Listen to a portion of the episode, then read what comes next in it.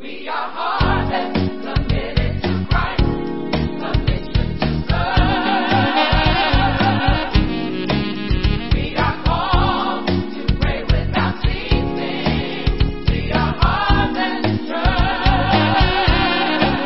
This is the Harvest Community Church podcast with Pastor Michael Jones. And now let's join today's message, already in progress.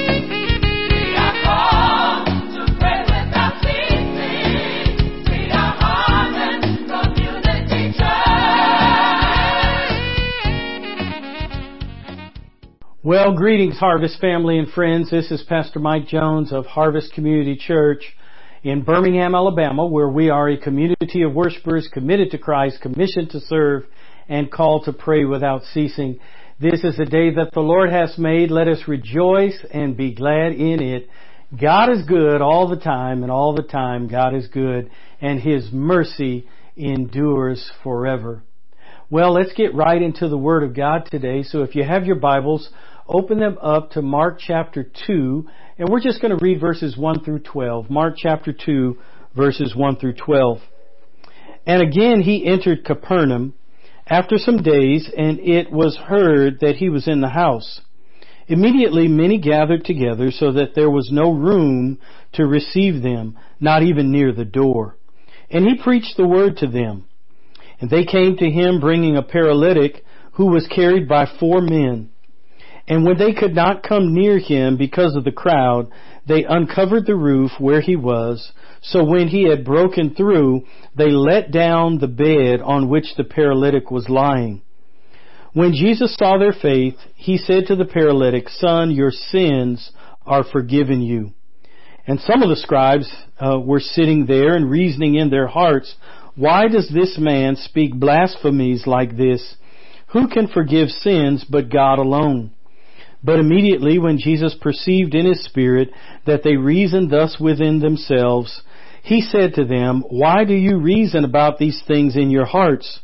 Which is easier to say to the paralytic, Your sins are forgiven you? Or to say, Arise, take up your bed and walk? But that you may know the Son of Man has power on earth to forgive sins, he said to the paralytic, I say to you, Arise, take up your bed and go to your house. Immediately he rose, took up the bed, and went out in the presence of them all, so that all were amazed and glorified God, saying, We never saw anything like this. Let's pray. Father God, we thank you so much for your word today. We ask that you would speak to us through your word so that we might see Jesus. And in seeing Jesus, we might believe on him, and believing on him, we might be saved. This is our prayer in Jesus' name. Won't you say amen? Amen and amen. I don't know about you, but this happens to me at least once a week. At least once a week I'm looking for one of these things. This is a charger for my phone. I don't know if you can see it, but it's a charger for my phone and it has a, a little micro USB port right here and there are some chargers that won't fit my phone, but this fits my Android phone just fine. You know, sometimes I'm very careless and I'll let my phone get down to 10%, 5%, and all of a sudden in the middle of a conversation with somebody, I'll have to immediately tell them, listen, you have to wait for me to call you back. My battery just went dead. My battery went dead and I'll have to call you back. You know, what happens then is that the conversation stops. The fellowship stops the enjoyment of being with someone I'd like to converse with is all gone. It could be that we're talking about business or we're talking about ministry or we're talking about something important that's on the mind of the other person or that we have to share. It's, it's a terrible thing when your battery runs out. Well, I think that for many of us, our spiritual battery is running out.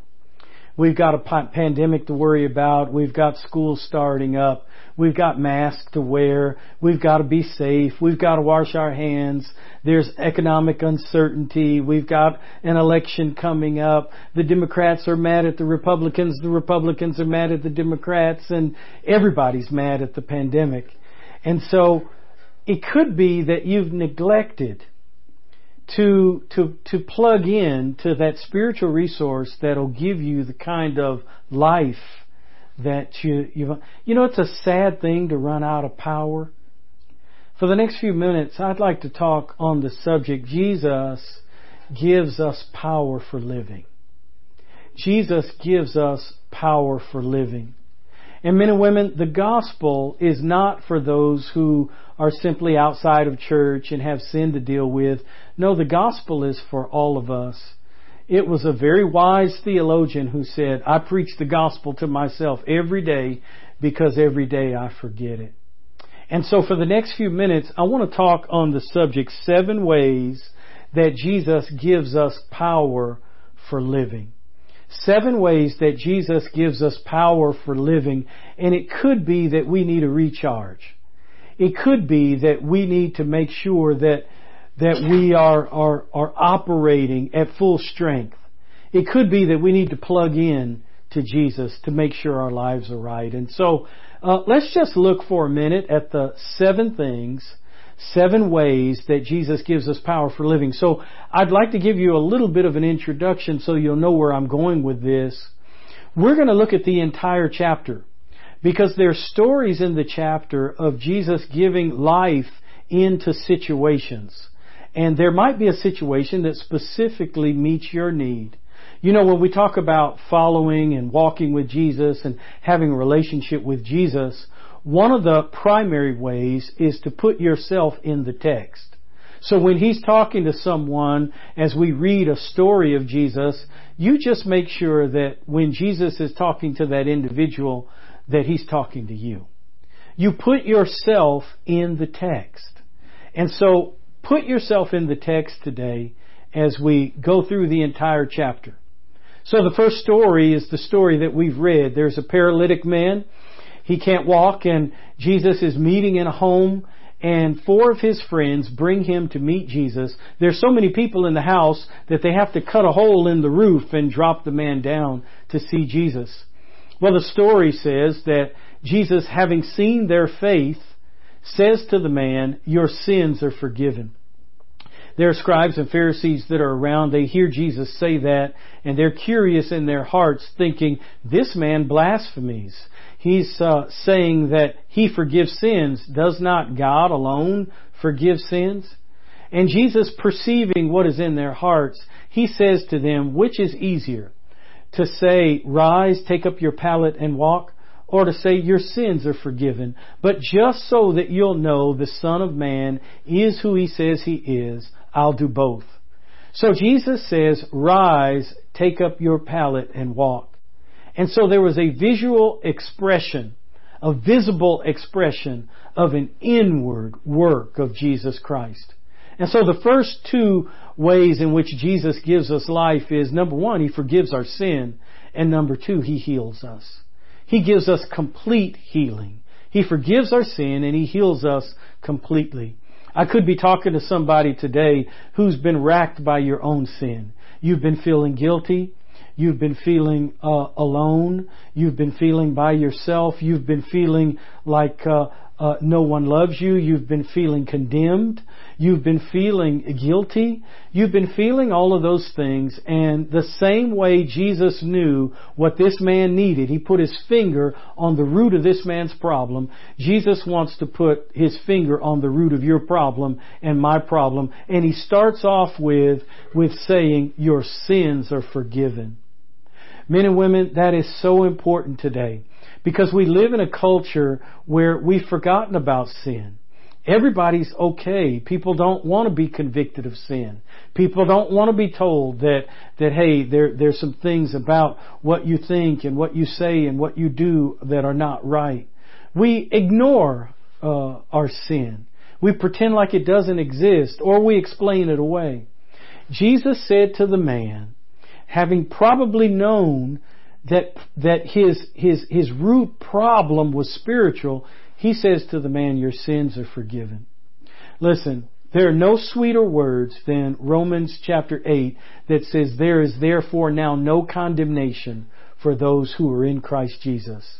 There's no sweeter words than if you confess your sins, He is faithful and just to forgive us our sins and to cleanse us from all unrighteousness. Men and women, one of the ways in which Jesus gives us life is He forgives our sin. Maybe we need to plug into that today. And then number two, He heals us. There is a physical and a spiritual healing that works together that becomes complete healing. I know that many of us have ailments that have a spiritual root cause. Many of us are suffering uh, because of our disobedience. Many of us are suffering because of bad habits and hang-ups and, and issues that we have in our lives. And these are inseparable. That God wants to forgive us our sin and God wants to give us complete healing. Number three. Number three is found in the next text, verses 13 through 17, and it's the story of Jesus walking by the tax collector's booth and seeing a man named Levi and telling Levi, come and follow me. Levi leaves the tax collector's booth and begins to follow Jesus. Men and women, that simple call transformed Levi's life. And the third thing that I believe, a way in which God gives us uh, life is He transforms us. We're not what we used to be when we come to Jesus. The scripture says in 2 Corinthians chapter 5 verse 17, Therefore if any man be in Christ, he is a new creation. Old things have passed away. Behold, new things have come. He wants to transform us. He wants to shape us and mold us into the image of His Son. He wants to transform us. And, and, and Matthew, his name is Levi here, but if you were to look in the, the Gospel of Matthew as it depicts the same story, he mentions his name Matthew. Because some uh, historians believe that Jesus changed his name. Matthew actually means gift of God. Levi or Matthew was transformed by Jesus' call. But not only that, if we were to read the same incident in the Gospel of Matthew, we know that Matthew, after coming to know Jesus and following Jesus, he throws a reception at his home for a group of sinners and tax collectors, and Mark mentions it here. And Jesus is eating with them and talking with them, and some scribes and Pharisees start grumbling amongst themselves, saying, Why is he eating with sinners and tax collectors? Well, here's what Jesus says. Jesus says that those who are well have no need of a physician, but those who are sick. I did not come to call the righteous, but sinners to repentance. The fourth thing is that Jesus is an available physician. Jesus is an available physician. He not only diagnoses our situation, but He gives us what we need and He pays the bill. He is a perfect physician. He is a physician that knows exactly what we need. Now look at this. The context is a man named Matthew who was a tax collector who was a Jew. The Jews considered him a, a Jewish sellout, a sellout to the Romans. They considered him a traitor. They considered him a Roman collaborator. They considered him an outcast. He was not even, Jewish tax collectors weren't even allowed to go into the synagogue. So he was deemed unclean. He was deemed as someone who was outside the grace of God. And men and women, I am so glad, I am so glad that Jesus touches the unclean because I am unclean. I am unclean. I'm a sinner in need of God's grace. There are things that I've said, things that I've done, things that I've thought that are outside the will and the way of God. I need a Savior. I need a Redeemer. I need a deliverer in my life. And so I'm so glad that Jesus is in the transforming business. Not only did Matthew decide to start following Jesus, but Matthew became an apostle and Matthew wrote a gospel that we read today.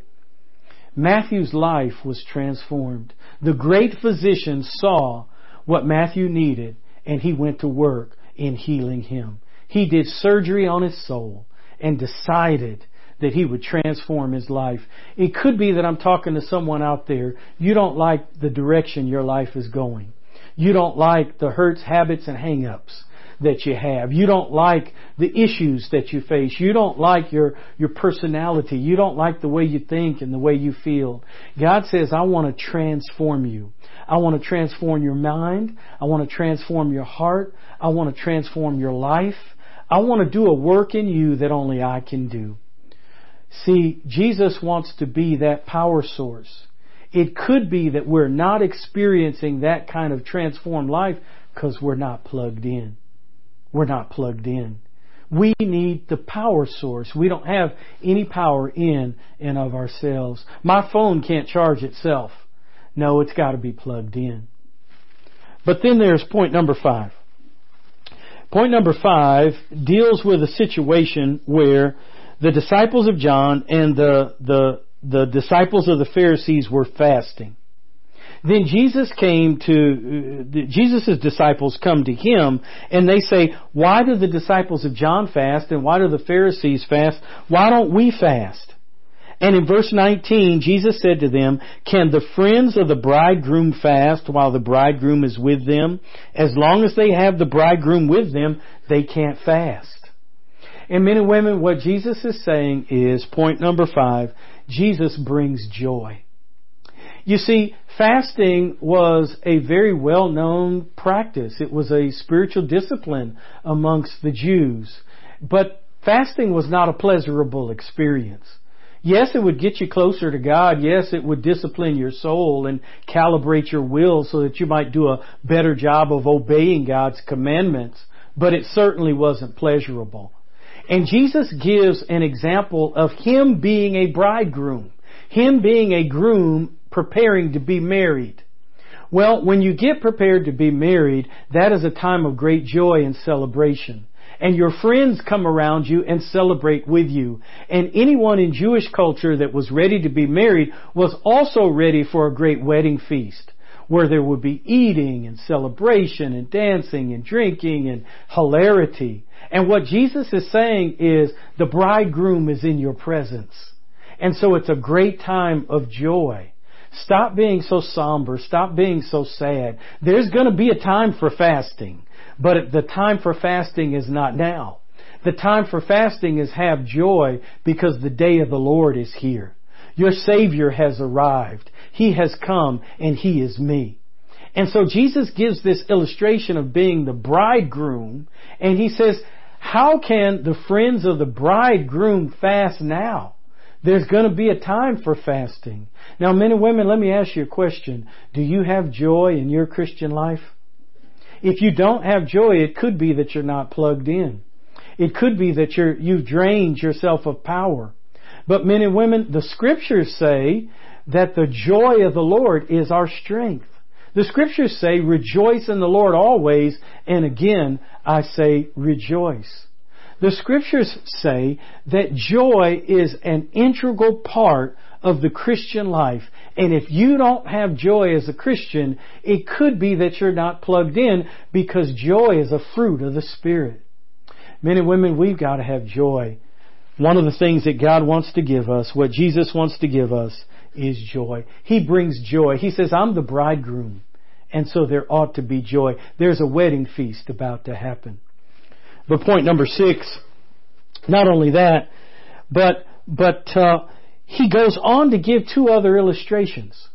He says that in verse 21, no one sews a piece of unshrunk cloth on an old garment, or else the new piece pulls away from the old and tears, the tear is made worse. And no one puts new wine into old wineskins, or else the new wineskins burst the wineskins. The wine is spilled, and the wineskins are ruined, but the new wine must be put into new wineskins. The other way that Jesus gives us life is that He makes all things new. He gives us a new way of thinking. He gives us a new way of feeling. He gives us a new way of doing. He gives us a new spirit. He gives us a new life. John 10:10 says, "I came that you might have life and might have it more abundantly." Jesus wants to give us new life. Jesus wants to give us his life. Jesus gives us this illustration of saying, I did not come to reform the old. I came to make something brand new. You don't put a new piece of cloth on an old piece of cloth and, and expect it to work well. The, the, the cloth will have a worse tear than the one you had before. You can't patch it up with that. Nor do you put new wine into old wineskins. A wineskin was a piece of leather that was like a, a, container for wine. If it was aged, that leather would get brittle. And if you put the new wine into an old wineskin, it would burst the wineskin because that new wine would be fermenting, it would have gases, and it would expand. So what you do is you put new wine into new wineskins because he is saying it's new. I didn't come to reform Judaism. I didn't come to make a better Judaism. No, I came to establish something brand new. That's why we have an old covenant and a new covenant. An Old Testament and a New Testament. It is a something brand new, this relationship with me. And so God wants to give us new life. Everything is new. Can I give you a word about this pandemic? Stop being upset about all the things that are changing. Change, this change is just bringing about something new. There's going to be a new way of doing school. There's going to be a new way of doing work. There's going to be a new way of doing family time. There's going to be a new way of interacting. There's going to new way, be a new way of doing church. And there's going to be a new way of doing ministry. Yes, we, it's uncomfortable. Yes, it's not what we expected. Yes, it's not what we planned for. It may not even be what we want, but it's new. It's new. And Jesus says, I make all things new. You Pharisees and you scribes keep trying to put me into a box, but it's new. Point number seven, and we'll be done. Look at uh, the, the, the verses toward the end of the chapter. And in verse 24, the Pharisees say, look, why do your disciples do what is not lawful on the Sabbath? And he said to them, the Sabbath was made for man, not man for the Sabbath. Therefore the Son of Man is also Lord of the Sabbath. You see, Jesus' disciples were eating the heads of, of the wheat in the fields, and that wasn't necessarily a problem, but they were doing it on the Sabbath. And the scribes and, got, and the Pharisees got upset because they were breaking Sabbath law. The Jews had about 39 different Sabbath laws that they have developed based on that one command that says, remember the Sabbath day and keep it holy. But they kept adding laws and adding laws and adding laws. You, you, there was only a certain distance you could travel. You couldn't, uh, uh, uh, uh, do business transactions on the Sabbath. There were so many things that you could not do on the Sabbath, thinking that they were making it holy by adding laws. Well, point number seven is Jesus gives us freedom from religion. Freedom from religion. Let me say this, and I want to be real clear that Jesus is not concerned about religion. He's not concerned about you practicing religion. He is concerned about you pursuing relationship with Him. He's concerned about you confessing your sin and confessing your need, confessing your emptiness and allowing Him to fill you. He's concerned about you confessing the fact that uh, we are sin sick and we need a physician. And He wants to be that physician for you. He's, he's, he's, he's concerned about you coming to Him by all means necessary and bring your friends with you so that He might say, I forgive you of your sins, rise, take up your issues and walk. Men and women, God wants to do a work in our lives. He wants to give us life. He wants to be the power source for our living. But we gotta be plugged in. The same way my phone won't work without a charge, our lives won't work without Jesus. If you are here today and you've been convicted, you're not plugged in to the life of Christ. You have not been trusting Him. You could be a Christian, but you're not plugged in. You could be a, a churchgoer, but you've never really plugged in. I want to give you the opportunity now to plug in to Jesus to say, yes, I need that power. I, I'm empty. I need that charge and I need it continually. I need the, the truth of God's Word, the gospel, over and over again in my life. And that simple truth is that I am more sinful than I can ever imagine. But through Jesus Christ's death on the cross, I'm more loved than I can ever believe. And when He died on that cross and rose from the dead, His Spirit now invites me to have relationship with Him. I can actually invite Jesus Christ into my life through the power of His Holy Spirit and His Spirit will reside in me. His Spirit will begin to slowly help me think differently, help me say differently, help me do differently, help me feel differently as I learn about Him, as I walk with Him, as I trust Him for every detail of my life. Jesus gives us power for living. If you'd like to make that commitment, let's pray. And this will close our time. Father God, if there's someone under the sound of my voice that does not feel plugged in, they don't feel plugged into the life of Jesus Christ, but they know about Jesus. They know that He forgives. They know that He heals. They know that He gives new life and transforms. They know He's a great physician. They know, Father God, that He makes everything new. And they know, Father, that His desire is relationship and not religion. If you want that relationship, simply pray, Lord Jesus, I need you. Thank you for dying on the cross for my sins. I now open the door of my life and receive you as my Savior and Lord. Thank you for forgiving my sins and giving me eternal life. Take control of the throne of my life and make me the kind of person you want me to be. In Jesus' name, amen. If you prayed that prayer today, please let us know. We would love to give you a little bit more information. But until next week, remember Jesus. We'll continue on in our series. God bless you. Amen and amen.